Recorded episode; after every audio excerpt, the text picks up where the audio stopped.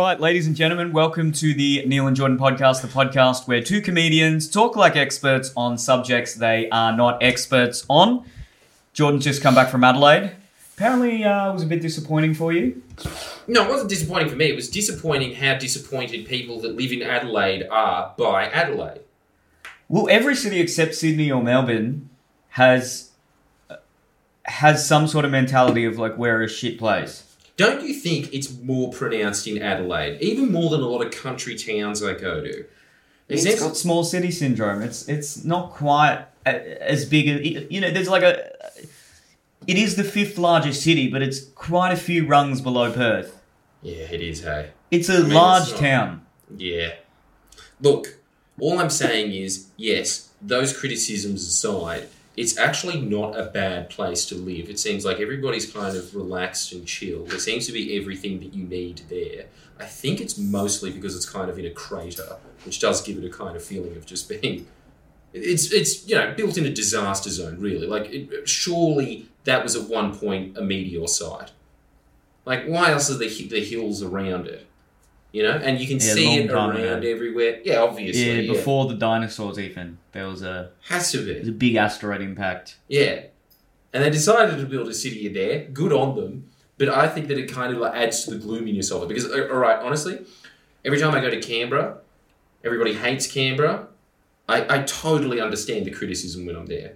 When I'm at Adelaide, it's kind of just like, dude, this is more or less living in like, I don't know, Ryde, northwest Sydney. It's not a terrible existence. Bro, that is, that's the most Sydney thing to say. Relate the experience of an entire city to a suburb. to a suburb of a city. Well, you're a microcosm. Yeah, yeah, get used to it. everyone's know what Ryde is like. Yeah, yeah, yeah, yeah. But it, it could people in another state. more people may actually know what Ryde is like than Adelaide. Because there'd be enough people in Sydney about to have a vague idea of what Ryde is like, which is just one suburb in Sydney. A big suburb, to be fair. Not a bad suburb. Not a bad suburb. No. It's on the up. it hasn't been for a while.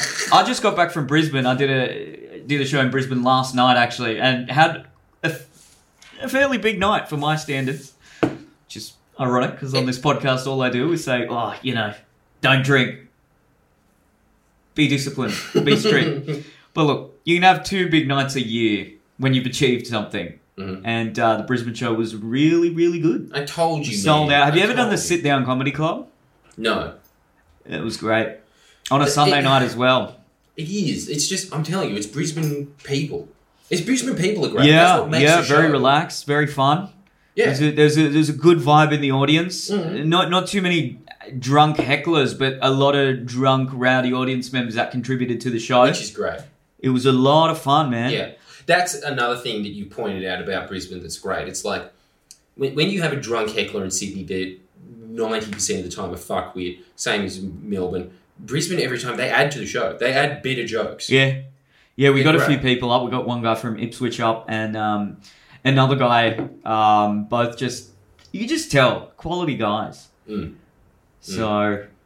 Thank you, everyone who came out in Brisbane. Our next Brisbane show, August 21, comedyuntamed.com. You get a smorgasbord of all the best comedians in the country and improvisation. No one's doing improv. No one's doing it well, except us. So come along to that. hey, was there some local boys there?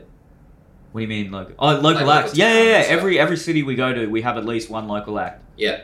And uh, was the local act known, or are they an up and comer? Shane Hunter and Bron Lewis, both killers. Really good. I uh, don't know who they are, but that's not a surprise to me. TikTok is a I mean, how well, how well versed are you in the local Brisbane comedians? Not at all. Yeah, I don't, so I don't know what you were I don't expecting I there. don't But, uh, They were they were great. Are you coming to our Western Sydney show? Yes. It's this Friday. Well, by the time this podcast goes out, it would have happened. Okay, So- well, I'm not because I'm touring. But when I am, Damn. I'm going to that Western Sydney show because I can't wait to not sit through an audience with a bunch of people who, uh, with a bunch of comedians who wish they were James A. Caster and a bunch of audience members supporting that fantasy. I want to go to the Western suburbs. I want them to sit there being like, talk about Islanders, you know, like I want that. Yeah, well, come along, man. Mounties. Yeah. Liverpool. We do regular shows there, so by the time this podcast comes out, there'll be there'll be some more happening. You- got shows all over the place as well. So go to our respective websites. And um, today we can talk about some movies. Yes, yes, we are. We'll talk about movies. Um, we're going to answer that question, the Philippines one that uh, we referenced a couple of weeks ago. So we'll get to that, and we've got a new sponsor. So there's a lot to, lot to get through. Oh yeah. Got a wonderful do that new now or sponsor. later? Yeah, we'll do it now. You may, uh, if you're watching on YouTube, you may see these beautiful shirts that we're wearing. They're from uh, I'm Earthy. Aren't they very? They are very comfortable. Look, And we aren't just saying that; they are comfortable. I've never had to not tailor a shirt before. This actually just fits really well. So if you're a, uh, you know, a stocky man like myself, the medium, great size. Okay, so Earthy is an, Austra- uh, an Australian sustainable clothing brand. Their garments are certified organic cotton and certified by the Fair Wear Foundation to be ethically made. Each one is screen printed by hand in South Coast, New South Wales, with unique earth-inspired designs using eco-friendly ink. So it's all super ethical. I actually can't even believe how ethical this is. Look, I, I I can't even mention all the ways that this is ethical, but workers are protected from having to use or be exposed to poisonous chemicals. You know, no toxic pesticides or fertilizers are being introduced into the environment. Very happy about that. And the vision for the Earthy brand is not just to sell clothes, but to have a positive impact on the environment and the community. So, uh, go to I'mEarthy.com, I M E A R T H I E.com.au, I should say. And they will do- they usually donate $1 from each shirt to well, a host of foundations, the Australian Conser- Conservation Foundation and Sea Shepherd Australia. But uh, if you use the code Neil Jordan, so that's Neil Jordan without any space, uh, you you get fifteen percent off, and they're going to don- donate five dollars for each order. So look, you're supporting the podcast, you're supporting the environment, you're supporting small businesses, small ethical businesses in Australia. I'm earthy.com.au. Honestly, very comfortable shirts, It breathes. very sexy. And Sexy. This is, this is a male colour. model saying it. You can't go wrong with it. The other thing I'll say as well, I've done obviously uh, a lot of reading into what are the good environmental foundations in this country, and bam, they've got both of them. Se- uh, Sea Shepherd does invaluable work protecting the oceans, invaluable. And uh, Australian Conservation Foundation, you look at their history, every environmental reform uh, is always linked to the Australian Conservation Foundation, including protecting Antarctica from mining, which is the biggest environmental win the world has ever seen. They're, they're responsible for it. Well, there you go. I'm earthy.com.au. Use the code Neil Jordan. And they're also on Instagram, Facebook, and TikTok. All right. There you go. And we're also sponsored by Krush Organics. That's Crush with a K. Been a long time sponsor of this podcast. Go to krushorganics.com. Use the code Neil. You get 40% off. Huge range of CBD oil products. If you're a, if you're a rough sleeper like myself, trust me, this this will help. It has certainly helped me. So go ahead to krushorganics.com. And they've also got uh, pain cream, they've got gummies, they've got CBD oil for your pets. You've got any CBD oil product your heart desires. Krushorganics.com, use the code Neil. You get 40% off with that one. All right, It's a good deal. sponsors out of the way. Do you want to get to the question or get straight into movies? What? How about you introduce the movies thing? What do you? What do you? Because you before the podcast started, Jordan was like, "What are your favorite movies?" Yep. And it was purely because Miss, I was on the way over, texted because uh, he left work early to see this film that he knew he wasn't going to like, and it was one of the Flight of the Conchords boys, and apparently the whole movie is them talking in gibberish and then trying to act out the movie. And Miss was saying, "This is going to be horrible," and so he's just been texting me the whole time with all of these like. It's been hilarious. All of these uh, negative comments about the film sporadically that are pissing him off while he's in the cinema. And I remember thinking, well, that's the story of most movies that I've ever seen in my life, especially the older you get, the higher your bar goes.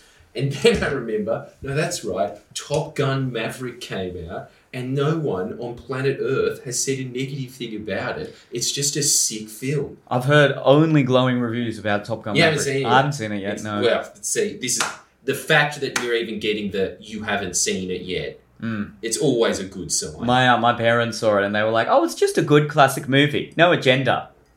exactly. well, I mean, there's clearly an agenda. To have no agenda. To have no No, no, no, no, no, the agenda no is, like- cultural agenda. No cultural agenda. But the well, no, there is a bit of a cultural agenda. I hate how everyone's just being like, it's not woke anymore. But it's like, it is woke. It's just we're so used to everything being woke now. Because it was actually something Ali noticed when we were in Adelaide. He was like, fuck, dude, yeah, okay. There used to be a bit of this shit around, but now it's every ad ever. Every single ad is about how this company like really likes gay people, loves them. Like every single ad. Uh, but yeah, so like in comparison to that, it's less woke. But there is still the things of just like she's a f- girl and she flies jets. Jealous boys. She can, you know, like ooh, is something that someone else said to them sexist or not? Like there's a bit of that. Yeah, but now the the having like the badass bitch, strong woman stereotype is actually considered sexist if you're really woke. So is maybe they're being not non woke by doing that because it's uh, the male gaze of what a strong woman is like. You know, she's always like, I don't take shit from a man, and they drink and they drink whiskey and they always beat up men. I mean, the, the thing. They whenever they get hit on, they like some guy tries to grab their ass and they like put them in an armbar and hey, don't touch me, and Every make time. makes a joke. It's like a nerd's fantasy of what a like strong woman is. Because like I, I feel like that's the kind of woman that a sensitive beta kind of guy would want. Like I don't think a, a strong man doesn't even want a strong woman. no, Christ, no. But the thing is, first of all, those women don't exist. There's like 10 of them on the planet. And the second thing is, those women are going to end up dating like bikies. They're going to need Yeah, exactly. more masculine than are. Exactly. There's a reason Ronda Rousey uh, dated a, an even bigger, uh, stronger UFC fighter. they were colleagues, okay? Didn't want someone that she could choke out in the bedroom. And why would you? It's so like, dude. I see. This is the whole thing, right? Okay, Ronda Rousey exists. That's definitely true. But it's so annoying. I do actually agree with this now that I'm thinking about it. I hate this. Like, she's a girl and she can kick ass. The whole thing. Because yeah, you're right. It's like a caricature of what a woman is. You want a strong female lead. It is the chick from Alien. Sigourney Weaver, that's her name. Sigourney Weaver in Alien, that's what like a strong female looks like. It's more just like they're they're a bit more stoic and they have like a little more endurance and they're a little more cautious. It's yeah, that that caricature is just like it's grating for everyone. I think everyone watches that and is like, this is cringy. I think boys like it. Really? I think so, yeah, because when I was a boy, I liked it. I was like, Well, oh, you wanted hot. to date That's a, chick that really Yeah, because it's I like the pick, it's like that. the pick me thing where oh oh I want a chick that like plays video games and and Oh, is strong games, and like yeah. can wrestle with me. Well, I don't know about the wrestle thing, but but that those attributes. Then you get older and you're like, ah, no, I actually don't want that. Yeah, nah. It's like, dude, why, why the fuck would you want to date a chick that's into Joe Rogan and what he talks about? Like, it, it'd be such a, like, this weird uh, feedback loop for the rest of your life. You're dating a man. You're dating a heterosexual man.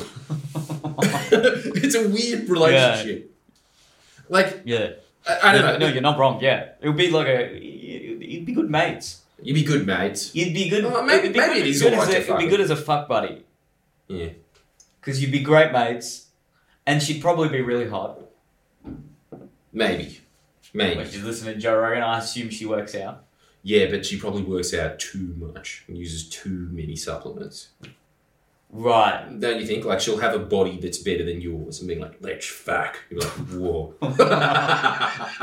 Oh, yeah, that's a good point. it's so scary. Once I once I saw a porn with like a bodybuilder in it, their vagina was fucked. Like physically and figuratively because it was a porn, but like the, the the figurative sense of it was just like that clitoris was turning into a penis because of the steroids. That was definitely what was happening there. It was a huge. I've never seen a clitoris that size. Like it was. It looked like a little dog penis. Just the, the pink thing, just being like. From what I've heard, it's not healthy for women to go under ten percent body fat. it's admirable when the female bodybuilders actually do it, but it will stop their period, and I think there's a range of other adverse effects. It sounds right. And for a man, even yeah, look below ten percent is very very hard. And you, especially if you're getting into sort of like Well, six, what are seven. we? I'm I don't know late teens. Late teens. I think I haven't done the test for a fuck long do time. you- You'd be you might be a bit less. You're pretty pretty So- toned man. Okay, right. So. okay, so uh, uh, yeah, I've just really got no idea about percentage of body fat. So I'm just trying to imagine what a woman looks like when they're like six percent body fat. So it is Shredded, shredded. like shredded. Yeah, yeah. yeah. Uh huh. Uh huh. Okay, so it's very admirable when people do that. But like it's actually you're getting to a point where it's pretty unhealthy and very it's it's impressive when you do it for like temporarily, but to do that you can't live like that forever. You basically have to eat chicken, broccoli, and work out like incessantly. What a life, eh? That's what I've heard. Any gym bros in the comments, uh, let me know if I'm wrong. Cheap price. Such Maybe it's an excuse. Maybe I'm lazy. Maybe I can't hit that. Maybe it's a limited. Six percent body fat, fat is very like ten percent is good. Is it, are there people that have like one percent body fat that aren't animal? Oh no, Or I don't you have think to be so. an anno. I think you pretty much. Dead. I mean, maybe the, in, the, in the broad range of human genetics, there'd be someone who could Some manage it, it, but I yeah. don't. I don't think so. I don't know. Has there ever been someone who's got one one percent body fat? I doubt that. Okay. I think, okay. I think there's people who've gotten to like five, in four, and I think the the professional bodybuilders do get into like definitely like low single digits, but I don't think it's. I don't. I don't know. I actually don't know what I'm talking about. Comedian talking like an expert. But anyway, it's like movies. uncharted territory. yeah. Um, yeah, I don't know. Like it was just because I went and saw Top Gun, and like what they were saying. Yes, look, the agenda was there, and the agenda was hilarious. It was, um, which made the movie better in my view, anyway. It made it better in everyone's view, but it was just, you know, Tom Cruise, your mission, should you choose to accept it, this country is developing nuclear weapons to prevent the exact air raids we're about to bestow on this country for developing nuclear weapons. And if they do develop those nuclear weapons, then we won't be able to bully them in the World Trade Organization anymore and make them shit, sign shit deals for their own country. You must take out their nuclear silos. And so obviously, Tom Cruise goes, you know, it's it's. Uh, uh, you're not even spoiling it. Like he does it, mission accomplished. W- wave the American flag at the end. How sick is the American military machine? That was the agenda. And but at the end of the day, this is how you know that it works because much like good Soviet movies and good Nazi movies, at the end you, you, you're cheering for the U.S. military-industrial complex. It's amazing. Yeah, because there's also a, a nostalgia. You're like, I want this industrial complex, subtle, well, not even subtle, like overt messaging back, because it's what I grew up with. It's what I'm comfortable with. Yes, I that, want- that felt good. Yeah, I want someone to either be like destroying Soviets or, or terrorists and Yeah. have a big American flag at the end and to feel nice like I can simple. pull myself up from my bootstraps and achieve anything. That's what I want in a movie. I don't want to feel like shit. No. And shamed. Endlessly shamed. Instead of just having Tom Cruise kicking ass and being endlessly optimistic. And this is the other thing that I remembered as well. It was just like, yeah, Who are the villains? What's the country? the villains are the enemy. Okay, so And it's as Ben Shapiro was saying, it was like, it's obviously Iran, but it's like, it's Iran in Mm. the American paranoid fantasy of the Pentagon of what Iran is. Because it's just like, Yeah. there's no way you have Gen 5 fighter jets if you're from Iran. right. You know, Tom Cruise. Because they've always toyed with putting on like excessive sanctions and almost going to war with Iran, haven't they? The war. Always. Always. It's the incessant boogeyman in their mind. So that was clearly who they were thinking about in this.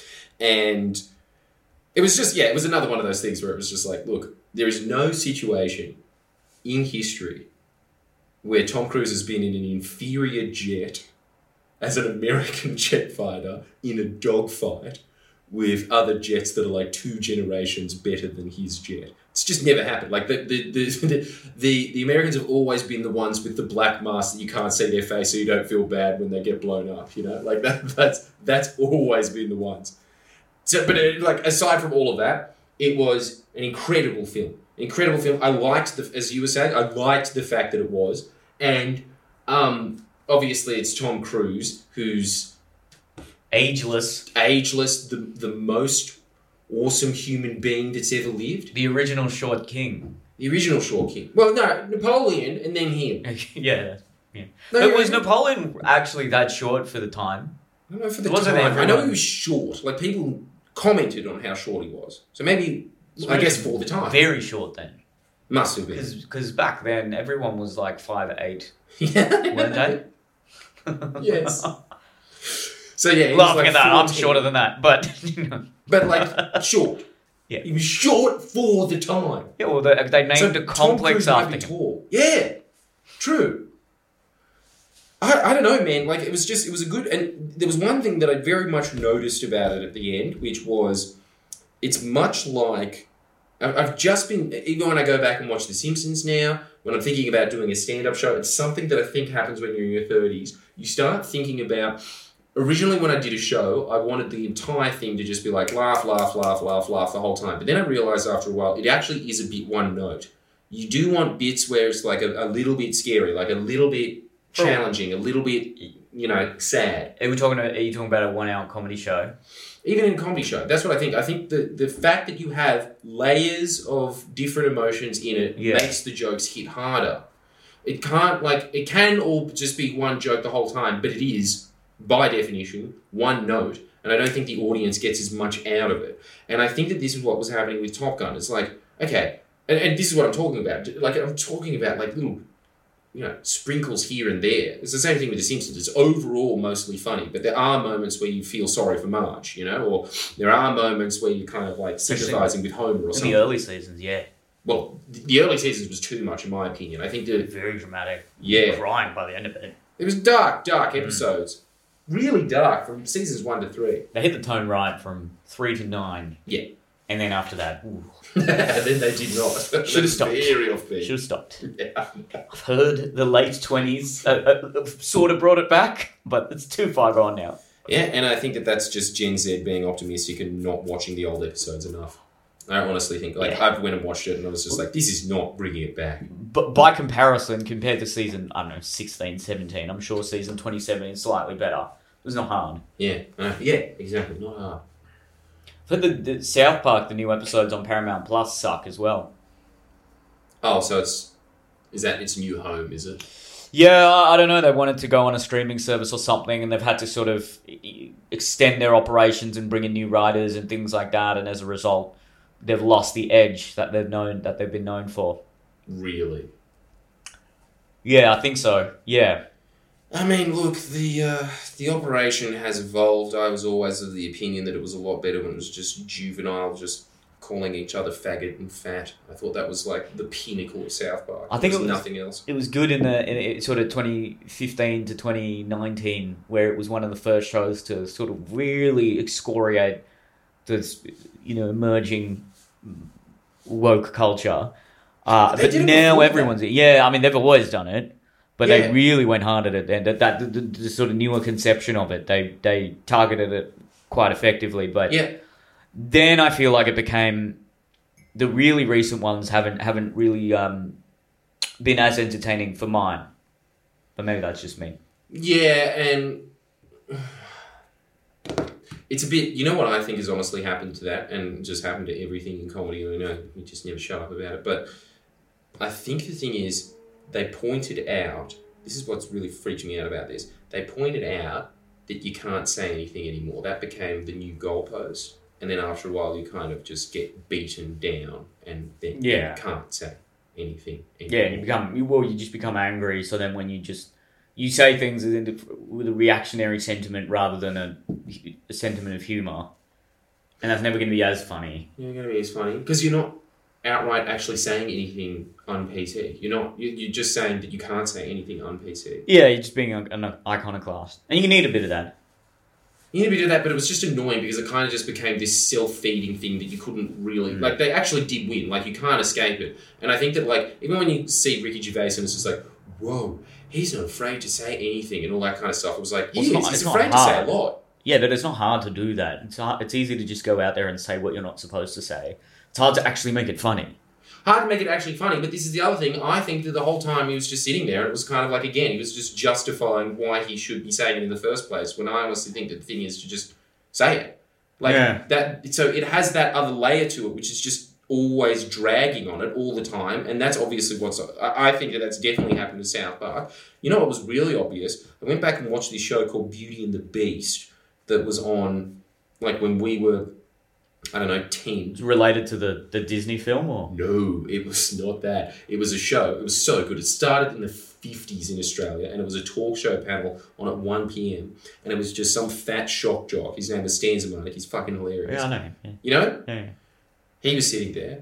And then there's just four people, including Lisa Wilkinson, which is the weirdest trip. Like you go back and watch it, and she and then she's just he's sitting there, like at one p.m. in the in the afternoon, just being like, "Hey, so let's just go around the panel here, and we've got uh, Ida here. How you going, you big Lisa? How are you? Yeah, you like that, don't you? Okay, and then we've got this one here. Yeah, she's not wearing a bra again. You burned it again, did you? Look at those big jiggly girls." And then the chick just be like, "Yeah," and like jiggling them around. And then like at another point, she was just like, it was so weird. And then one of the chicks was just like, Look, I just go and grape my friends all the time, and like if they don't like it, tough luck. And then a chick on TV, 1 p.m., just grabs another chick's tits, just grabs it, just gives it a nice squeeze, and she's just like, ah! She's like, yeah. Anyway, let's go to the break. Like, it was just so much better. It was just endless. What the fuck? It was amazing. 1 p.m. and it was the best TV I've Well, it wasn't, it wasn't that long ago when Jerry Springer was one of the biggest shows during the day in America. And it that was amazing. insane. Random audience members, just these rednecks in America, like, I don't like the way you say that. And then at the end of whatever they said, just would flash their tits for no reason. Yeah, it's like that's a, And a just- big finger. it's like, a- just a big some kind of- just, just yeah. Yeah, it was just because I think that was the authority of the time. The kind of the, the Puritanism was more still from the religious right, and so they were maybe just like, haha, I'm not supposed, I'm not allowed to do this, so fuck it. But I don't know. Maybe they just wanted to get their tits out. You know what show I've been uh, rewatching now? It's actually I've been watching Seven Plus Why? because it's free, and there's some good shows on there. Yeah. Yeah, you got you got all the ads and things. Because like I, I, you know, I was always like, "Oh, mainstream media sucks." Now I think the internet's just becoming the, the mainstream anyway, and you kind of like look back fondly when I look. You you know, sometimes I'll just turn on seven, nine, or ten randomly, and I'm just like, "Ah, this was a nicer time." It wasn't nice to Yeah. It really was. It was. It's dumb, but I, I've been watching. Um, better. Cold Case, which not it's not even an, it's not an Australian show, obviously, but the it's one of the crime shows of the 2000s, and it was all about cold cases in Philadelphia that are reopened and solved. It's so cathartic because they will flash back to when the murder happened and the and the actors playing those characters, and then sort of hmm. it would just slowly fade back into the hmm. new character smiling after the case has been solved, and the detective with a, just a look of achievement. It's very cathartic. I love that show. America's most wanted memory kind of stuff. Yeah, It's yeah. God, it's so sad. Like, see, this is the whole other thing that you're noticing, and it's the same thing with with Top Gun. It's like, look, it's a huge nostalgia hit, and that's what they've realized. Like, that's the state we are in now because media is just so referential that the thing that sells things now is nostalgia. Mm. And that's exactly the thing that you're describing. Same thing that I'm describing with Beauty and the Beast because it was just amazing having Lisa Wilkinson sit there and like some like just Stan Zemanek just be like, You're a feminazi, shut the fuck up like just just being like just just paying her out and her sitting there being like Oh shut up, Stan. It's just these like ghoulish women being like the whole time. And now you go and look at panel talk shows, there's just a bunch of cucks being fucking terrified to say anything. It's so painful to watch. It's like cringy to watch the project. Cringy. And this show on at 1 p.m. was just like infinitely better. And you just remembered, like, oh, people used to talk like this. And it was normal. And they'd just be paying out lesbians, and the lesbians would be dishing it back, and he'd be paying out a transsexual on the on the audience, and then the transsexual would just be like, Yeah, yeah, you'd like to shake my cock, wouldn't you? Like it was mad. It was so good. It was just like the way people should talk. You know, it was just endless comical digs at one another. Fucking hell, it sounds quite excessive for 1 p.m. though. I, Doesn't it? I don't know if I want to see that. I know, I know. How did they get away with that at 1 p.m.? Someone grabbing I someone just else. think that like that's I think that's what society this is the thing, like now like everything's just been filtered through this. Like you, you have to say it all the time. You would know this feeling. You're constantly thinking like, "Can I get away with that? Am I allowed to say Yeah. that?" Like you it just it didn't exist. That filter did not exist, and it was better for it. The world was more fun. Maybe Top Gun had a bit of I don't know. Maybe some movies and No, no, Top Gun was just this is just a normal Hollywood film, which is so unusual now. Clearly, yeah. It's just, uh, this is the whole thing. I was trying to think back to any movie that I have enjoyed in the last decade, and there is bugger all. I can't think Really, very few. Every single movie movies. I go to, yeah, like I mean, I don't. But the reason I don't is because most of them are terrible. I honestly think that's why. Because look, you go back and you look at any film from the nineties. Because this is the thing, right? Like after you after you're on tour, you go back, Netflix and chill or whatever. You just watch mindless television or something. Go up, you look at any new release, you look at anything that was made in the last 10 years. It was just this endless thing of just like, remember Charlie's Angels? We've ruined it. Like, it's just that. And then you look at anything that was made in the 90s or the 2000s, and you go back and watch it, and it's just like way more of a quality film, even if it's a crap film. Hmm. Same thing with Rambo. Rambo was made in the 70s. It was supposed to be a blockbuster. It's way deeper than anything made recently. Okay, so every, a lot of people, you know, a lot of podcasters, a lot of comedians, a lot of male comedians will go on and say these sorts of things and have these complaints about the state of art, the state of just the world of culture, and you know, we do that. A lot of people do that. What can we do? How do we fix this? Because to me, I think it's just a, a combination of the like capitalistic big tech influencers that are just trying to keep as many eyeballs hooked on whatever site they have at the time. And as a result, you get a lot of this fast food content. And look, I'd be lying if I said I haven't sort of bought into that a little bit because, you know, I want to maintain relevancy and, and continue doing live shows and be a comedian. Uh, it's virtually impossible not to, but how do you actually foster a, a, a culture or just a, an, an art world where you can create this substantive, complex, good movies again? What? How do we actually? How do you do that? It's not. It's not profitable anymore when you know you can. The, the, there's mean- the streaming wars, and you'd rather make it like a long series that appeals to a niche audience that has 30 episodes that keep people glued on Netflix or Paramount or whatever it is. And there's just so many other incentives rather than making a really nice film, don't you think? I think it's an ideology. Yeah? Because, I mean, look, people are going to Top Gun that I know two or three times. So when they're always saying that cinema is dead, it, they killed it. It's just because they're making terrible films now with all these like cringy social messages that no one wants. And there's so like a- you think it's ideology, and I'm like, no, it's the system, man. Isn't that amazing? what a weird Might be the first time ever. I mean, look, I think the system created the ideology. Let's put it that way. But I, yeah, no, I'm really of the opinion that they've just got this like weird blinker on of just like wanting things that no one wants. I, I really don't think, and it's obvious in it. Like you know, like we, we tried to watch the new Charlie's Angels once when I was in Melbourne. I, I couldn't go through all of it. We had to fast forward bits because it was Jesus. that Was uncomfortable. it that to bad? watch. It was that bad. Damn. And then, you know, like we went and saw it and thought, surely this is going to be popular with someone. No, it was a massive flop. It got like terrible reviews apart from the usual. Well, I'm so out of the film world now. I still want to make short films, but I don't watch feature films anymore. All I know is the big Marvel type movies still go really well because they people in China want to watch it, and people love Chris Hemsworth is a beautiful man.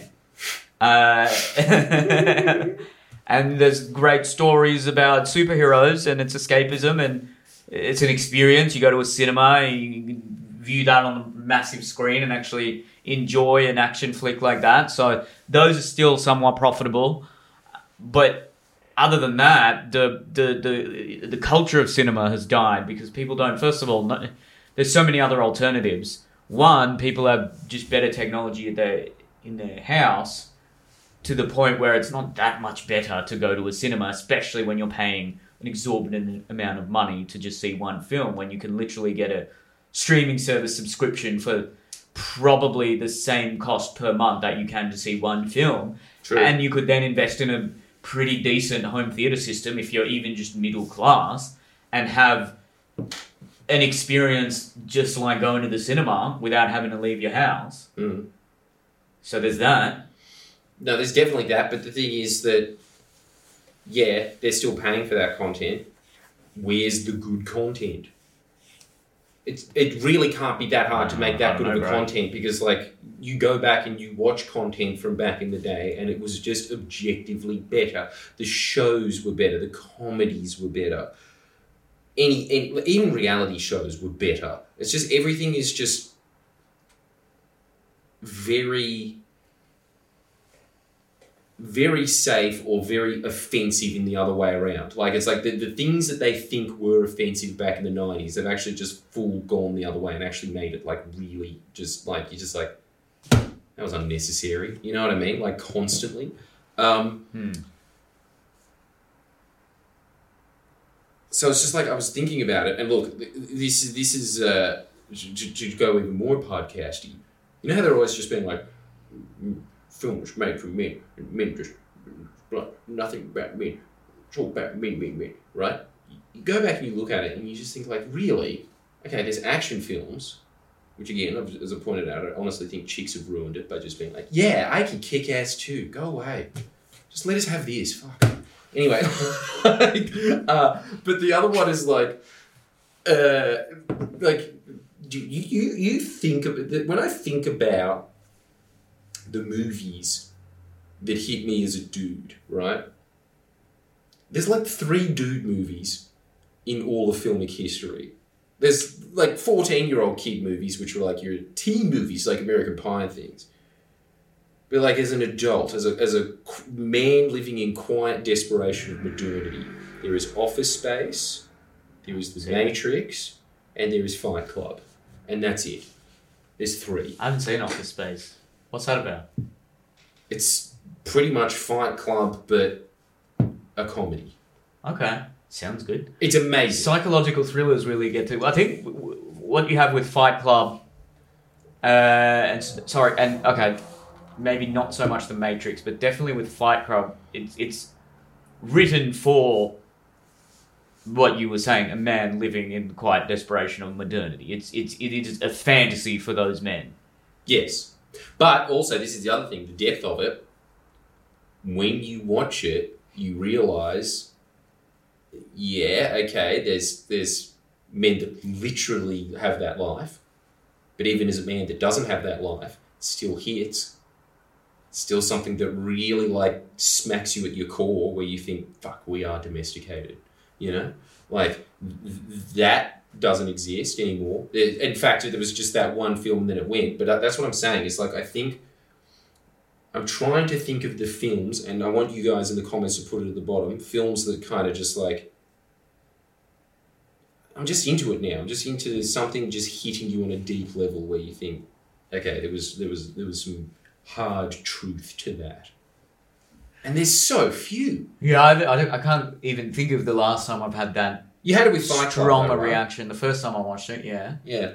Um, the Matrix, I, I, I wouldn't say it's in my top few. It's a good film. It's not in my top either, but I think that when you watch it, it's undeniably awesome, and which is again so annoying about the fourth one, just completely ruining it. I mean, the second and third ruined it enough, but anyway, I loved the Star Wars films when I was a kid. Yeah. And I've rewatched a few of them now, and I, th- I just it just doesn't appeal to me in the same way. No. Uh, I, I went on a, bit- a couple of weeks ago, actually. I was trying to watch as many of the films in the top 100 IMDb list as Oh, yeah. possible. And um, some were good. I watched a few with uh, sort of early Russell Crowe films. That was LA Confidential. That was a really good one. okay, I liked that a lot. okay, And that sort of grapples with different identities and, and, you know, like, I guess male identities, if you will. Uh, and there was another one I watched with a young Russell Crowe. I'm trying to remember what it was. Mind blanking on that one. I watched um, Chinatown with uh, Jack Nicholson. Have you ever seen that? well, that's incredible, and that's one that definitely deserves to be on the list. It's a good one. He's such If you haven't seen Chinatown, you have to see it. There's a reason he's one of the most famous actors of all time. His his charisma is it's undeniable. Yeah, he's got this really weird thing of just being He's like got that kind of gruff, charismatic appeal. It's Yeah. beautiful. dangerous but drawing at the same time. Yeah, yeah, yeah. Chinatown is incredible. actor. Chinatown might be the greatest film ever written. Uh, Yeah, you really were hooked on the plot with that one. It was it was done really well. amazing, amazing film. You got to go see that one. Uh, well, obviously, while we're on those absolute classics, Citizen Kane I watched uh, what was it, Three Ten to Yuma. That was that was one I watched. and Yeah, it's good. It's Okay. of west, western where Christian Bale is trying to get. Uh, so they've caught Russell Crowe's character, who's this outlaw, mm, and he's trying to prove to his son like I'm I'm can do things because the son thinks he's pathetic, and so he takes him and he has to get him on this train, the, th- the three ten to Yuma. And yeah, it's a, it was a great film. mhm, I was really drawn mhm. into it the whole way. that sounds pretty good actually. It's a good one. Usually ones with like a, a quite a quite simple storyline. Those are usually it's just because it just gives your brain something to focus on. Be like, bam, there you go. This is the other thing. Look, the reason Star Wars doesn't hit is because it is a watered down version of Dune, and Dune, I think, is as a book, not the movie. The movie was just kind of like watching a really fancy screensaver. It was great in its own way, but the book, something else that kind of hits something deeper about society. This is the whole thing, right? Like, I honestly think every film that really sticks out makes a very deep, poignant piece of social commentary. And I think that every film made in the last 10 years has been completely stripped of that. Nothing. Mm. I'm trying to think. of making the social go. It's making a point. Of, it's it's it's saying something about society, but it's not deep at all. No, Not nuanced. It's not no. sort of So the complexities of it, and it's a very sort of they make it very black and white, and it feels like you're just being told how to think, and it's not nice.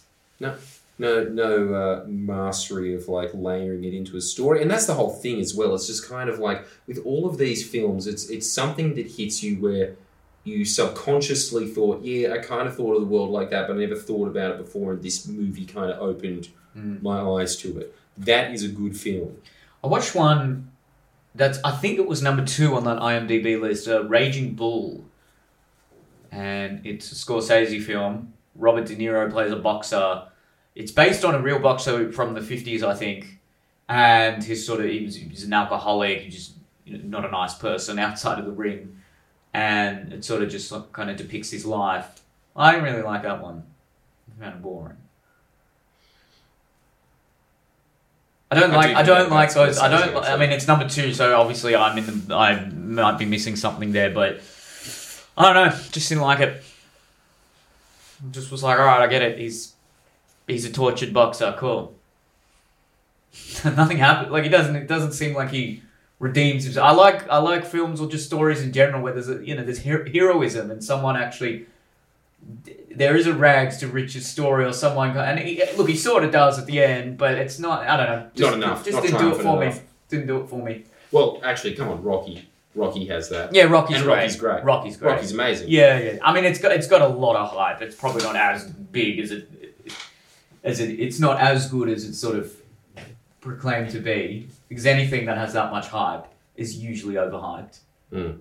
I think it was also the fact that Rocky, if you ever listen to Tony Robbins' story about Rocky being made, go look that up on YouTube. Oh yeah, that's but it's incredible. got to be the most inspirational story. Yeah, that's more of the, uh, an underdog Better than the story story, than the yeah. actual film. Yeah, should have made that yeah. the movie about making Rocky. That should have been Rocky Two. That would have been great. That, that's this is something. This is something that I think now. I'm thinking back at it. So many films from the seventies are incredible. Even the ones that aren't supposed to be like arty. Just heaps of blockbusters are mad. Mm. Jaws, Jaws is even if it's like a dumb film, it's just better. Like there's just it hits emotional peaks more. I don't know. I think maybe it's just a thing of like if you had access to cameras, maybe you just had to spend a lot of time getting there, as opposed to now where you can just like us, just be like, yeah, yeah, okay. Yeah, we've know? also been uh, overexposed to you know good to, to beautiful content, aesthetically pleasing content. It's not as impressive when we see it on a, particularly an old film. Well, look, what's happened in the last five to ten years, man? Taking all the predators out of Hollywood. Maybe, maybe, maybe, they're onto something. Maybe Yeah. they're onto something. Bring the predators back. Put more pedophiles there, and make good films. Maybe. pedophiles make good films, clearly. I mean, Jesus, Michael Jackson. Was it was far out. There could be some truth to it. I don't know. I, I, Clearly, I a correlation there. Maybe I've, it is I've just heard like some a stories about the, the Spielbergs, and we all know what Weinstein did. So yeah. they made good films. What can? Roman Polanski, yeah, and textbook example. textbook example. Whereas all the directors now And speaking of, like now they're like, aren't fucking kids. yeah. What happened? Man? Come on, put some sacrificial lambs out there No, stop this. for the sake of cinema. please. It's like art transcends time. You like you've got to make some sacrifices here. Like it's just getting too bad. Film is just it's like what about the suffering of the rest of us? The the uh What do you think of uh, like visual art right now? what's visual art? Like what? Museum art. And this is something I don't know much about, but every time I go to a museum now, which is not often, but I've recently gone to the I think the, the National Gallery of Victoria, and then I went to the one in Sydney. I forget what it's called, and some of the older art exhibitions there. Look, I'm fully disclosing I know nothing about this kind of art. I have a very NPC opinion. But a lot of it just was kind of boring and dull and didn't look Mm. impressive. Mm. And you know the trope about modern art where it's just like, oh, no one's done it before, therefore it's brilliant. Mm. Like that is. There were just there were paintings there where it was just like a dot or like random lines on a canvas, and you're like, what is this? I don't. That Isn't there just aesthetic form to this? This is This is shit. there was a, there was a gallery in the um, there was a 19th century European art. It was a beautiful, ostentatious hall. It was amazing, beautiful portraits, just perfectly detailed paintings of glorious uh, natural landscapes. And then you moved into 20th century art, and it was. I, I just I don't get it. I don't think I mean, there was some does. Picasso stuff where I was like, oh, that's pretty cool, but Yeah. I don't know. there you go. The clocks The melting clock. melting or whatever. But, Yeah. but the portraits in the 19th century were way better to me. Yeah, way better. Way better. I don't know, man. That's a very uneducated opinion about art there. No, it's true. It's just like, dude, everything after the Renaissance was all downhill. Oh, okay, you're going that far back. Yeah. I'm calling it this, that. Like, I'm sick of art not having little cheruby angels at the top of everything. I'm done with it. I, And then I went to the modern, uh, I think it was the Contemporary Museum or something like that in Sydney, and I was I was there with Daniel and Max, and we just started. We, every floor we were going into, it was we just basically made a joke about it. We'd be like, "Oh, this is an interesting painting, I guess. What's it about? Oh, colonization. Oh, what about this one? This one's kind of oh, colonization. colonization, Yep. right. And yeah. you're like, Yeah. all right, enough. So it was, was it? Everything. yeah, basically, yeah. Jesus Christ! What is the obsession? I don't get it. I really don't get the fascination that like the uh, the, the bourgeois class has with just this thing of just like yes, we were evil, weren't we? Is this atoning for it? What the fuck is wrong with you people? Why are you so masochistic? Why are you so like? What happened to your self esteem? as as as a class of people. What happened? And I think that that's probably what's happening in Hollywood as well. It's just this thing of just like this endless. Know. Maybe it's all just judgment. Maybe everything now is judged because this is something else. When I was think looking back at films from eighties and nineties, it's just like you just that was what was refreshing about Top Gun as well. Like it was unapologetically awesome you can't have that anymore. You can't just have something that's just positive and overly optimistic. No one has the balls to be optimistic anymore. I think it's just a society that's endlessly judged. I think when Netflix first came out, there was a few great shows there. The first few seasons of House of Cards, I think, were great. Mm. And uh, you know, know we know what happened there. That was old. Yeah, we know what happened there, but also, I forgot how long Netflix has been out for. God damn. But anyway, yeah, keep going. Yeah, when would that have been? Mm, Maybe ten years ago now. Eh? Maybe 10 years. long time. Yeah, it had that. Game That's of Thrones was a big one. Uh, Yeah, but again, was- like, it got very shit towards the end. Because it was based, no more books anymore, and it actually did get more and more cucky the more time went on. And then it got like really cucky towards the end. yeah, because I remember that first season. That was just a lot of a lot of nudity, Yeah. And a lot of fantasy gratuitous nudity. cruelty as well. And I was into that because it was like, well, at least it's something else. At least it's something else. No, it really captured you. It put you into that world. It was great. Yeah. What I guess were the other big ones? Hmm. Look, obviously, The Godfather's amazing. Godfather 2 is amazing. And I like The Godfather 3 a lot. Again, because there's, there's, an underlying theme to all of them. That's why. Like, The Godfather 1 is very much about, like, I didn't choose the life, the life chose me. And then number two is kind of like the the eroding effects of revenge. And Godfather 3 is like living with the consequences of this, uh, you know, just uh, hell bent vengeance and even surviving. Is it worth surviving? Do you Right. like Scarface? Yep. Love Scarface. It's good. Scarface is very great. It's very Very excessive, violence. and then you go back and look at the violence, and the violence is hilariously fake. And Yeah. which is cool. What are they? What did he do? Is it? was it some sort of technique to have that just? By the end, I mean, it, it was just too, it was just too much. And that Yeah. last scene, I'm like, oh my god, we get it. So much violence. It takes away, but that's uh, yeah, the the Tarantino with the like the just the excessive violence.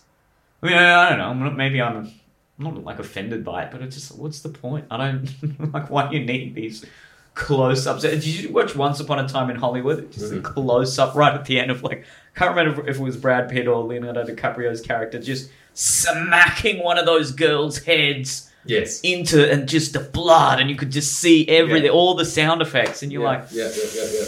I mean, yeah, it's definitely evoking um, quite a response in the audience member, but I just, I, I don't know, what's the. Is it supposed to be so excessive to the point where it becomes funny? To the point where it's almost like borderline, okay. I think that's what happens. I think satirical, just- right, I was laughing at the end because it was so over the top. Right, so it's all just like a commentary on the world at large that, hey, look, this is the world we live in. There's just so much. I think he's more wanky than that. I think he's just like, I really like B films. I think that's why he's doing Okay. Well, Once Upon Look, a Time in. Hollywood Like, was good. Once Upon Yeah, a Time in Hollywood in fact, was amazing. I would say that if, if there was any film that has come out somewhat recently that I really liked, probably that one. Boom. Yeah. Boom, boom. That was sick.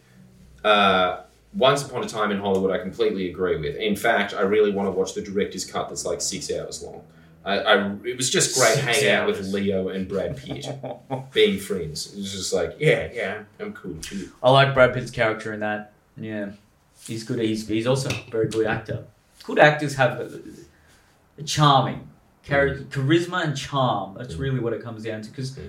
of course Brad Pitt is also very good looking, but Jack Nicholson he's not conventionally good looking No. at all. But he makes himself. He makes himself attractive. I he's think. very I asked my girlfriend that, and she's just like, "Yeah, he is. Mm, He's an attractive man." mm, mm. No, a good actor, you're right, has that drawing feature about them.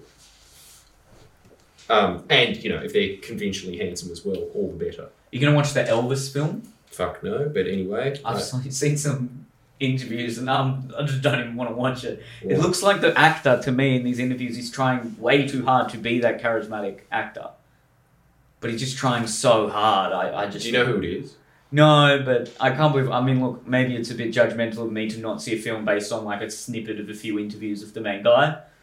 But uh, it's a Baz it Luhrmann just- film. I mean, like you know, you've had enough chances, Baz. You haven't had anything since Moulin Rouge. Yeah, Australia really uh, just didn't really like Baz after that. That was a, Ahead of its time in cuckery. You've got to give it its that. oh, you will get there's that, but that's a, that's a bad. That was not a good film. No. Neither was Uh, neither was anything he's ever made. I didn't like Moulin Rouge. Romeo and Juliet was a cool spin, and honestly, I think it was that DiCaprio saved your film, mate. I don't think it was you. I don't think anything he's ever done. Have I ever told you the story of my friend, my my uh, my girlfriend knows stories in Hollywood because she just hangs around acting circles. And there's this amazing story of Baz Luhrmann in Hollywood, and he was doing like personal training at like 5 a.m. for a while with this other actor.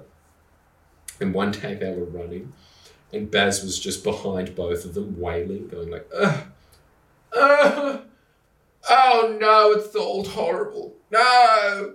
And then the personal trainer came up and was like, come on, Baz, just another one more lap, you can do it, mate, and all this stuff. And then he broke down and fell on the ground. And he thought it was because of physical exhaustion that he was crying. He was just like, What's the matter, mate? It's all right. If you, if you have to stop today, it's all good. And he was like, No, it's not that. He was like, Well, what's the matter? Why are you crying as a fully grown man on the track? And he goes, I can't tell if I'm a genius or a fraud. And I was like, That is the most insane narcissistic thing I've ever heard anyone say. I can't tell if I'm a genius or a fraud. That's what keeps him up. Apparently, it keeps him up at night too. That was the other thing. Sometimes he just doesn't leave his house. Doesn't leave his house. Like they'll just be like, Baz, let's leave, and he's just like, No, no, I'm not getting out of bed. It's like, holy shit. That man has a complex. Damn, you'd almost rather the pedophile, hey? Yes. The pedophile director would just be normal. Just Other be normal to other adults, clearly. But like this guy's more of a prima donna than the actors. I, I don't know. Like, I, Is he straight? No, there's Yeah. no fucking way. Like, even if he has a wife, I don't know. But th- like, there, I'm calling it now. Even if he claims he's straight, there is no way that man is straight. Baz Luhrmann. You can't be and make uh, like six movies in a row that are just Mardi Gras floats.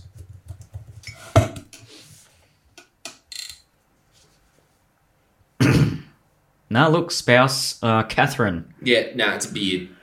Not a chance. Catherine Martin, my ass.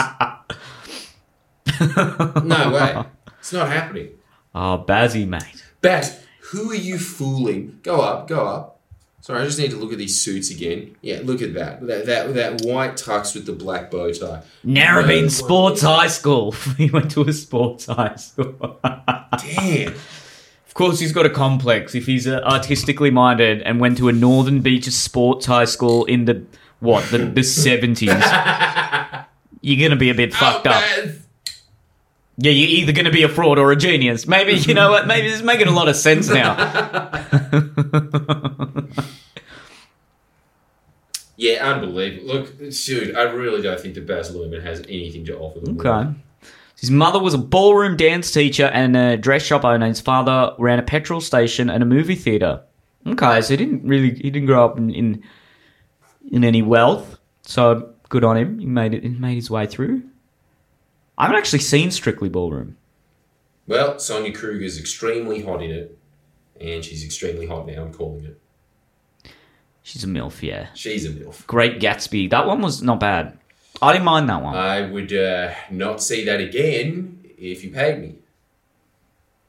But I get what Australia you mean. It was crap. Like, I, okay, I wasn't. I wasn't going to walk out of the film. It wasn't Hmm. terrible, but it was very. You know what it reminded me of? Actually, It reminded me of seeing Power Rangers the movie. It was like, yeah, okay, all right, I saw that.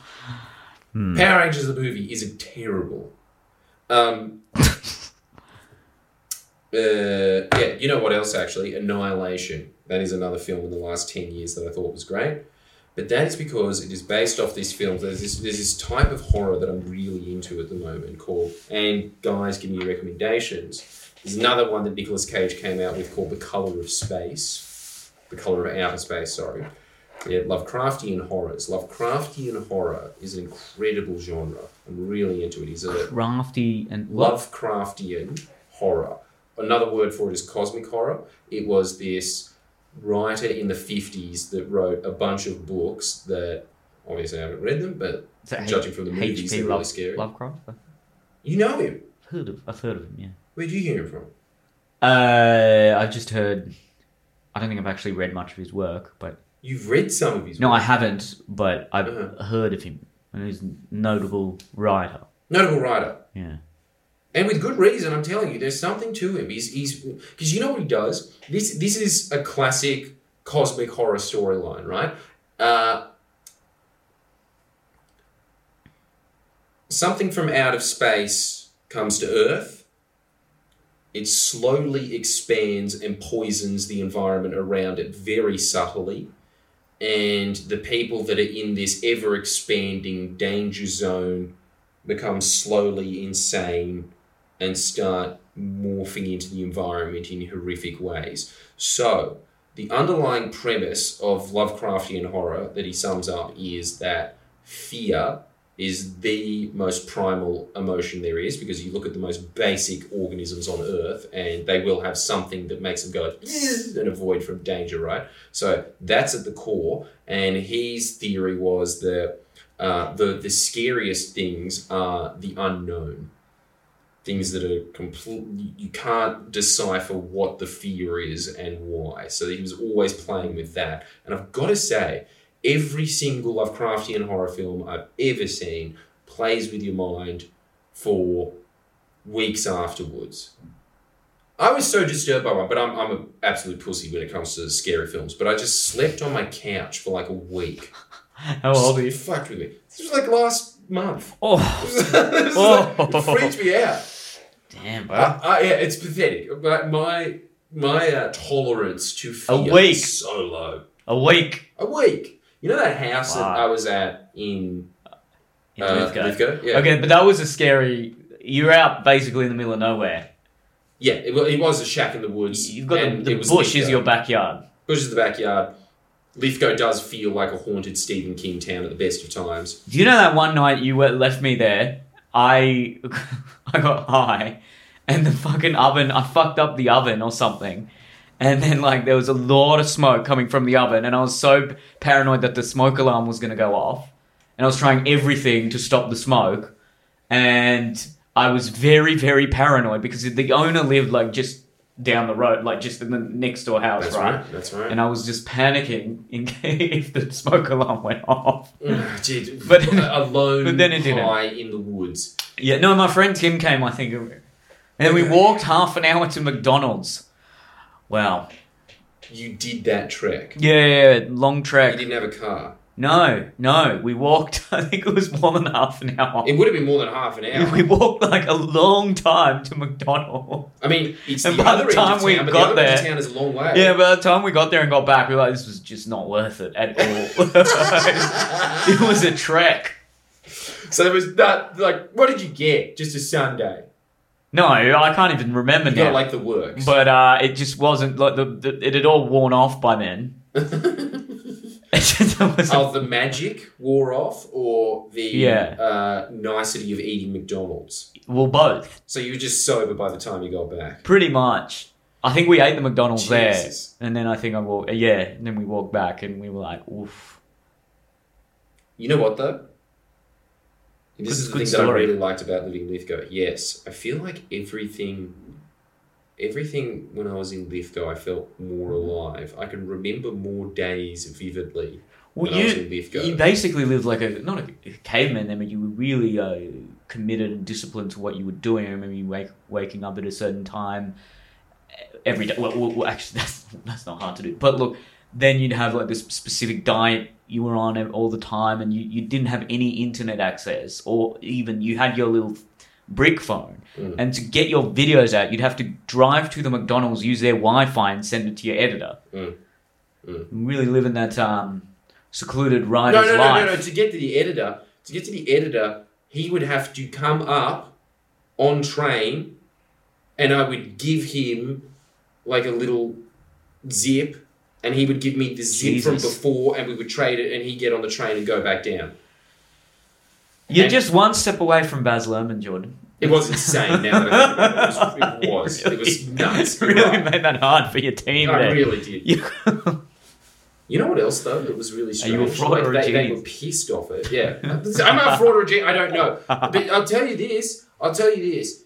People always come up to me and say like the Lithgow videos you did were the funniest videos you had, and it makes a lot of sense when you have nothing Yeah, else. nothing. You would have you nothing else, think yeah. about is that one skit for a week. We couldn't do anything else. Uh, you didn't even have a. No, you had a TV.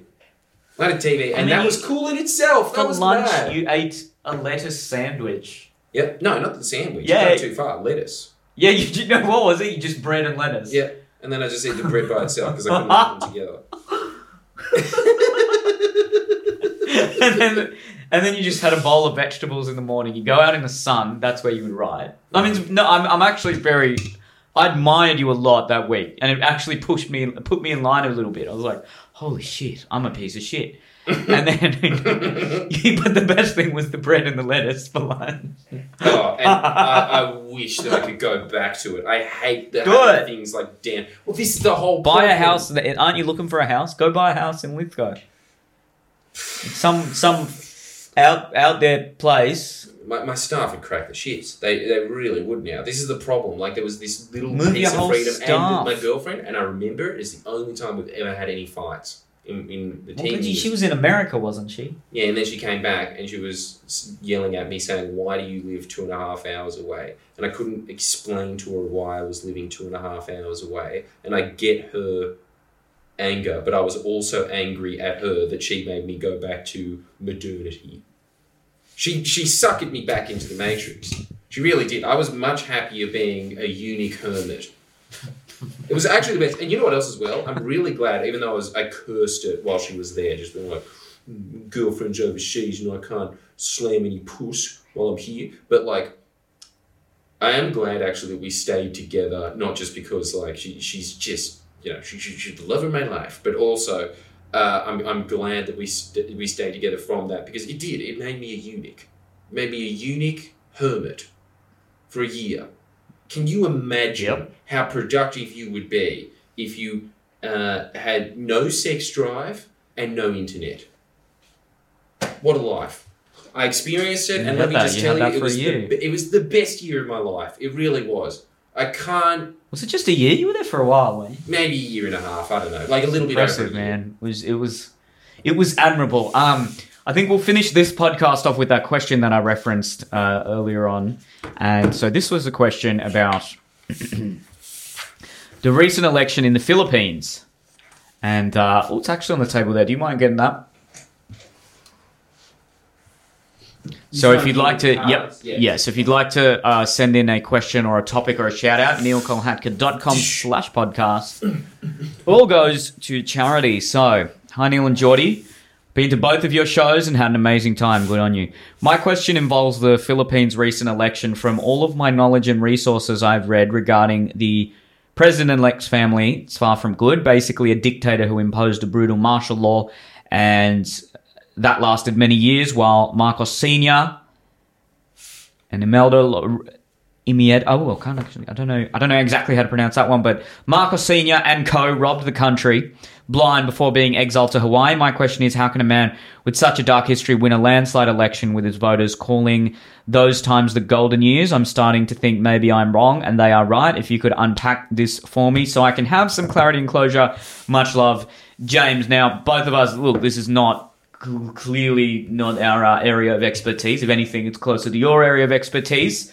But with it not being, you know, state New South Wales rural politics, Yeah. you're getting a little bit out of Out Jordan's exact area of expertise there. So. This uh, Bo- Bong Bong, I think of it was. people's last names is Tool. He just got elected as the president of the Philippines, and his father was a dictator for 20 years, and his tenure ended in the 80s when there was an uprising, and he was very corrupt. Now, I've just done a bit of cursory reading on it. It's very hard to find the, the correct objective opinion because many people are saying it's Western media that is saying that previous dictator was corrupt because there are interests there, and then there are people also saying, well, you know, because comparatively, compare, it's not like a person, a, a, a public figure who's corrupt and part of a dynasty is actually that bad compared to what the usual presidents are in the Philippines.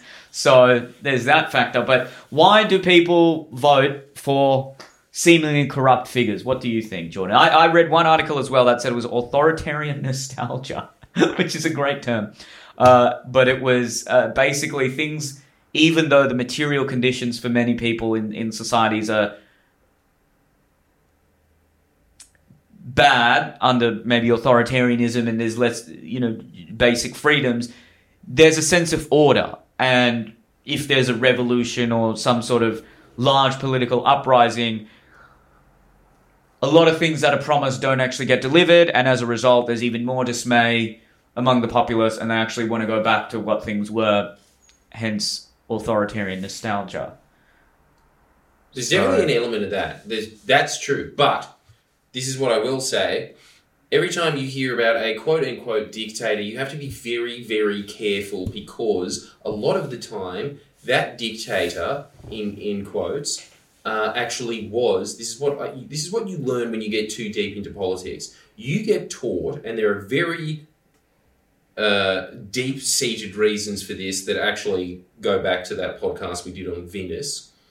That, you know, dictators, authoritarianism, terrible, oh, who wants that? You can't vote them out. You don't get your say in a democracy, all this kind of stuff. There is a very deliberate conditioning that has uh, filtered into the West to make us believe in the system of parliaments and that a quote unquote dictator cannot bring about good outcomes for people. And even if they do bring out good outcomes, well, you don't want them because just in case the next dictator might be awful. So you have to be careful. You can't ever have an authoritarian leader. So, do you know? Are you is this is this the case for every dictator that's presented poorly in in Western media, uh, or is it just common? Because Well- it's it's, it's I mean, it's hard for me to gauge as well. I, I, I can't trust everything I read about his father, but it looks like his father was quite corrupt.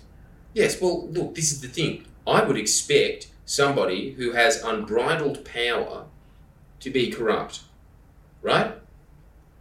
Is it? is That it- is not the be all and end all of criteria when I look at someone because it's like, okay, they might be corrupt, they might have a mega yacht uh, because they've got their, their hands on the treasury. However, were standard of living going up under them? Was there law and order under them? I'll give you a good example. When you go to Turkmenistan, all the foreign media that you hear, like John Oliver's story on him was just atrocious, and it was all the talking points that the CIA would obviously want, as John Oliver always is. John Oliver, like everybody's always just like, how could you hate John Oliver? It's because John Oliver is just, you know, Jon Stewart if the, fucking CIA wanted uh, someone there. Just endlessly shits on all these global leaders that they obviously hate for their own American imperialist reasons, right? But one of them was leader of Turkmenistan right? You you go to Gurbanguly, I was there. You endlessly hear about how awful he was. You go to the society, and you can just tell that the average person there is enjoying their life a lot more than most Western societies to begin with. And then you go look at quality of life over the last 10, 20 years that they've, oh, yeah, well, ever since they've not been Soviet, I guess it'd be get closer to 40 years from now. Always on the up. Every year. Every year it's improving. You go there, the average poor person, if they don't have anywhere to go, there is housing for them. Cleaners are given brand new apartments to live in. As long as you're a public servant, you are given an apartment to live in. You've got uh, food, you've got, until very recently, free petrol. Now it's like, ooh, shock horror, something tiny like 30 cents a litre or something like that. You know, they say that there's all these other problems with corruption and whatnot. The standard of living for a poor country that has one resource is incredible. It's the same thing when you go to see Gaddafi. Uh, people, they, they they make this whole thing about, you know, there was this huge uprising and things like that. It was obviously orchestrated by the US. It really depends, I think, at the end of the day. Normally, if there is a dictator, first off, you need to understand that if there is a dictator, a dictator is not in power by themselves in a vacuum. They still have a political class. They still have people that they and, and interest groups that they need to uh, curtail. It is just the reality of being in a body politic. Same thing as emperors of old, kings of old. There were still interest groups that they needed to balance. Um, and I think that really, most of the time, there's going to be things that people always point to and say, What about this? But there is a reason that you know about that when it comes to a dictator, and it is because the press, obviously owned by very Machiavellian pieces, are trying to get you to focus on like these two blunders of their uh, reign. When, if you look at the overall picture of it, a lot of the time they're moving the country in an incredible direction, as long as they are not installed by the CIA. And then you go look at dictators like your Pinochets and um, uh, Jesus, I've gone blank now. Whatever the Argentinian guy was, and and the one in Brazil as well. And then you look at the standard of living in these people, and it was the same. It was the exact opposite. It was because those dictators were there to install the trade deals and the, essentially like a beacon for what they wanted to see what America would look like if they instilled all of these very scary, you know, no regulation whatsoever, uh, you know, no no counterbalances whatsoever. Just just put that on economic steroids, the system that they were bringing into the US to see what it would look like on a country. So, do you think So- that th- th- these, you know, the, the Filipino populace isn't stupid and they actually do believe this person is the best choice that they had, and it's and it's Western media that maybe uh, not not too fond of this, this person because he isn't playing ball with some of the free trade agreements or something like that, or do you think? Do you, do, you, do you think this is the rule full stop, or do you think there are situations where there also could be dictators that maybe actually are more protectionist or, or are doing things maybe that are good for the country, but are still also corrupt and, and to, to, to the degree where it's seen as extre- extraordinarily unethical and immoral. Yeah, I'm sure there's examples of that in the few in in the past, and I'm sure that I'm sure there is. But I'm saying that the general rule that I have observed is if a dictator comes to power, they did not come to power in a vacuum. They came to power for one of several reasons, and one of them is that they're it's you know the the superpower of the day installing them as a puppet, and they're always going to be a terrible dictator because it is all the authoritarianism with none of the concern of the national interest. Whereas normally, if you get a dictator that rises on popular support, they're there because the people really, and this is the whole thing that you see people short circuit when they try and figure this out because of the conditioning of our civilization, right? But they were appointed by the people. That has happened in the past with dictators. They have risen on popular support, and then even if people accept that, then they say, "Oh, but they became very corrupt when they were in power." And you know they, they put all these pe- there was like brutal murders and things always forgetting that this happens in every society regardless. But they always just point this out about dictatorships. I think that there is a very deliberate reason for that. Um, and so yeah when it comes to this filipino guy i know absolutely nothing about him. He could be one of these examples of somebody that wasn't you know like he, he was he was risen on power by his own accord and became you know just extremely cruel. I don't know. Maybe that might have happened. I've got no idea. But I would say that there is a general rule that you should note when people always say, like, oh, Russians really wanted to go back to Stalin, or Chinese people, uh, you know, they, they like Mao, but it must be because they're brainwashed. Maybe. Or maybe it was just that they actually got them out of a rut that was deplorable beforehand. It's also, I'm, I'm sure that the just the day to day material conditions in developing countries are something that many Westerners would sort of scoff at, but as a result, they would have a much higher tolerance for maybe things like extrajudicial murders and, and things that would maybe be seen as a bit more normal. And so then they wouldn't Yeah. think it as such a shock. Uh, there, there is an article here. This is Western media, so uh, Yeah, see, the It Washington talks about- Post, course, yeah. I wonder what the Washington Post's Well, opinion is, but yes. it's see, this is the whole thing. I you this, if someone's, if any, if there is anything, this is a very good rule to go by. The Washington Post or the New York Times says something about a foreign leader, believe the opposite. But anyway, go on. Well, basically, they're saying things like, okay, the inheritance of political capital. Why would voters use their newly acquired democratic rights to vote for parties with roots in undemocratic and often brutal regimes? And why, in the context of democracy, do voters so often choose leaders on the basis of heredity, the most monarchical of principles? Scholars such as myself, who have studied the first question, have found that Parties with ties to the old regime often benefit from authoritarian inheritance. Uh, so business ties, organizational muscle, there's just a lot of capital that they've that they're inheriting there, and they have all the connections and the family ties. So you know, many voters it seems have come to view the Marcos dictatorship as kind of golden age. So the younger Marcos, as the late dictator's son, is uniquely well qualified to recreate its supposed achievements. Similar calculations probably played a role in the election of children of former dictators in recent decades in countries like Panama, South Korea, Bangladesh, and and Kenya. So, I mean, I'm sure. Look, Well, if, if he's if he's researched as well, he's probably seen this article. This is an example, right? Like with South Korea. South Korea is a very, very special, unique example because South Korea was backed by the US government, and people always say, look at how far it developed in comparison to North Korea. It must be because of the system. But it was like, no, it was because the US was deliberately sanctioning North Korea and giving South Korea all of this cheap credit for them to do things, but also gave the dictator permission because they wanted to counterbalance South North Korea, gave South Korea the permission to create economic conditions that would actually allow it to flourish. Whereas in a lot of other Asian countries, they just wanted it to be a sweatshop for their purposes. So they deliberately crippled the economy by installing a dictator, or like you have things like Cambodia and stuff where they just went, no, fuck you. And then they went, all right, well, we'll just bomb you into the Stone Age. So Um, it would there would also be, I, I I would guess, a factor of I think something talking about in the Australian election podcast, which is how many voters in any democratic society make truly rational, objective decisions about who they vote for. It's about the feeling that that candidate instills within the voter.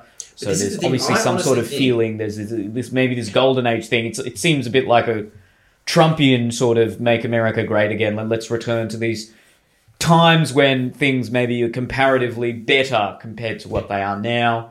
Uh, that seems to be a, a trend in, in almost any time throughout history where people are always fond of the old days. I mean, we just made a whole And podcast. yeah, we just did. We just did.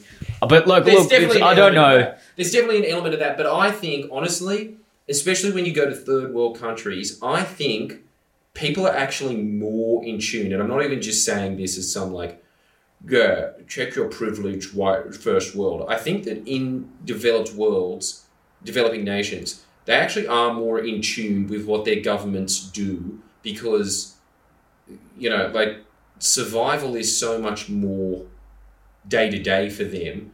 Um, it's it's so much more apparent to them if like a bad dictatorship comes in or a good dictatorship comes in because their basic standard of living actually like it really matters to those people. I mean, it's the same thing now, right? Like the reason that people were able to see through it this election cycle is because you saw a government that was paralyzed, that was there to do nothing, which is the Liberals, which is to completely squander it. It's amazing. Like, you probably noticed this within the past month. You've just been like, oh my God, governments can actually do things. Like, they haven't even gone to parliamentary sittings, and it's just like, bam, make sure that China doesn't build any more bases. Uh, okay, like, there's a gas supply. All right, so we're just going to start reserving gas. Bam. Like, all of these decisions are just made when you actually have a government that wants to make decisions, right?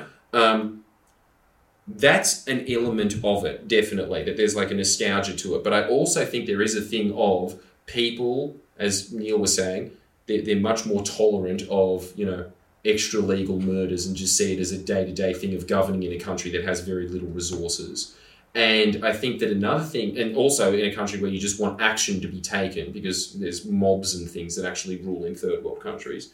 Um, but yeah, I also think that it is just like what we saw with the bushfires and things. When you realise that the government is paralysed and isn't doing anything, you actually realise, oh, the government isn't doing anything. And then when you see a government that is doing things, it's very apparent, and that happens in times of crisis, which is what third world countries are pretty much in their entire existence. They're just always in crisis. So when you have a government in that's competent and can do things, and this is actually an observation that this political scientist made, where he was saying that, yeah, look, parliaments might be good when you get to a point like Australia's at. But when you are a country like the Philippines, you do need somebody there that can make life or death situations, that can actually implement things. You need somebody that's extremely strong with a mighty hand that can be saying, like, no, that bridge is getting built there, and oh, okay, we've got a drug problem. All right, well, extrajudicial murders to just you know citizens can start killing drug dealers and things. And it's like yeah that might not be just but the situation that the people were in before that was really desperate. And so you need as jordan peterson would say a dictator to create Okay, order. so it's not fair, or it's not never going to be accurate when we look at it through the morality of a Western lens. it's never going to be accurate because it's just you don't know what it's like when 80% of the population lives in slums you know like the desperation there is going to be so much higher hmm. than it is in one of our countries Wow, well, we got what we, we went full circle. We got woke there at the end. yeah well th- that's the know. right type of woke i think Okay. it's just kind of like dude like don't sit there and say like oh this dictator doesn't care about gay rights and shit like that it's just like dude okay you go fucking live in the slums in bangladesh for a year then come back you know like just have some fucking perspective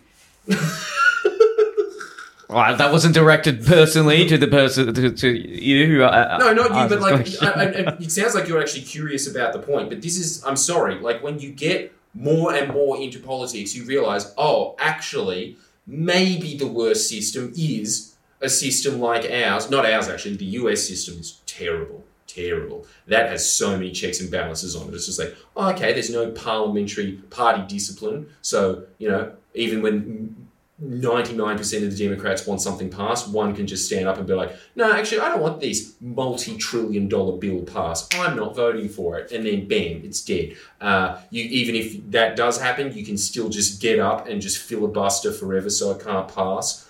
Uh, it's, it's just like that system is designed to do nothing. Designed. That is the worst system imaginable. Like, I'm sorry, this is something, and it's also part of the propaganda is to just be bred in your mind that the government's the enemy and has to do things, but it's just like on a societal level, whether you like it or not, someone has to be making decisions. The worst system is a system of paralysis because it benefits a certain small elite class of oligarchs. That's why they're always harping back to the Renaissance. That's why they're always harping back to Rome, which is what my news show's about. They're always harping back to these points where it's just like this permanent paralysis of aristocrats sitting around bickering about superficial issues like what freedom and justice is. You know, like that is a terrible system. And so I think that it just angers me a lot when you see like one of these third world countries that finally gets a dictator, finally makes some decisions, finally makes some moves, and then everyone sits there and it's just like, yeah, but uh, human rights violations, don't like gay people. Jesus, like what is what has happened to our brains? Sorry. That's a fair, that's a very fair point. Yeah, yeah, yeah. So that's that is as Neil said, that is the point that I actually think I am very woke on. I'm extremely woke when it comes to being very sympathetic to elite families in power. Okay. right, so we can't judge another country through the lens of our morality when it comes to their political. We can't. We can't try to comprehend certain political decisions. We can still make an objective judge of morality, I think, but um, But this is The the, material If you're going to conditions of a certain morality, politi- like morality changes very quickly when you start looking at it from the lens of a society as opposed to a person. You know, like if a single person murders someone else, I think you should judge that very differently to someone just being like, "I'm going to just murder this gang of people" So- or something. You know, is it a util- utilitarian argument where okay, you can murder a, a few, you, you can you can legalize extrajudicial murders of drug dealers because the overall benefit to society is it's a net positive then because the drugs are just so destructive for that community and you don't have the luxury to have that kind of more western ethic of the you know dignity of every individual human life and instead you have to look at what is better for the collective is that yes, kind I- of the argument that It's kind of the argument, and uh, I do just put the asterisks on it if it does provide a net benefit for society. Um, like with the with the drug dealer murder one, because it's the thing is those drugs are. I'm guessing because again I don't know anything about the Philippines, but I'm guessing that it's like Mexico where these drug cartels, uh, you know, fund extremely horrific murders all across Mexico at, at a you know intolerably high level, and the money is so big that it goes all the way to the government. And you saw this happen in Mexico when uh, the Mexican people started coming together and creating these sort of um, anti-vigil groups. And they were doing incredible jobs at protecting their communities and pushing these cartels out of their community. And then all of a sudden, the government came in and said, "All right, actually, we're going to start giving these people like licenses. And what they started doing then was just starting fucking with the leadership of it and making them ineffective on purpose. And it was because cartel money is so big in Mexico that it goes all the way to the president and they just wanted the cartels to keep operating and so they just completely muted this grassroots movement that happened i don't know what happened in the philippines but if it's the opposite of that and then they got these people maybe they just went nuts and killed a few people and like yeah that's a tragedy but at the same time if, if these are cartels that are controlling society, it's probably not a good thing to have controlling a country. It's Yeah. gangs. Yeah, and I know that was the previous president, and I don't know what the current. Oh yeah, but I'm not. I'm just saying anyway. that you know these Look. things when you people always say to him like he's he's putting in all these laws to kill drug dealers and things. I think it's just like I've never looked into it, but I, I would imagine that if I did look into it, the reality would be a lot more complex than the single line that you get fed in the press. Yeah, I'm sure everything's a lot more complex, but uh, all right, th- uh, appreciate that. Uh, hopefully that helped answer your question there. I know it's just yeah, it's it's not something I'm definitely it's definitely not something I'm particularly well versed in, and Yeah, I don't as think Jordan a says, you a, should- a, I'm not you don't know too much about yeah specifics. I of the Philippines either. it, so just a general framework to look at everything is always. I'm, I'm just. I just want people to know that general frame of how to look at these ideas of you know a dictatorship and things, and just know that you have been trained to think about them in a certain way for you know nefarious reasons. think critically about the way you think. I like. I think that's a Yeah, yeah. question everything, man. it's a, it's a simple adage end on. All right. Uh, thank you, everyone, for listening. Uh, come see us live. ComedyUntamed.com for me. FriendlyJordies.com for Jordan. And we'll see you next time. See you guys.